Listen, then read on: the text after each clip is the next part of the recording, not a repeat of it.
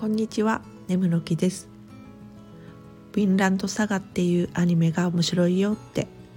お客様に教えていただいたので、じっくり味わいながら見ています。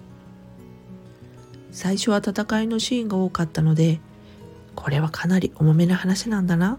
と覚悟して見てました。途中、私は最後まで見続けられるだろうか、とやや不安もよぎりましたが、シリーズ2のあたりから主人公の心情が大きく変わってきて物語全体の内容がぐっと染み込みひたひたに惹かれ始めました。もちろんシリーズ1からの流れがあるからこそなんですが人間の差がを丁寧に描いてる骨太な作品でした。出会えてよかった。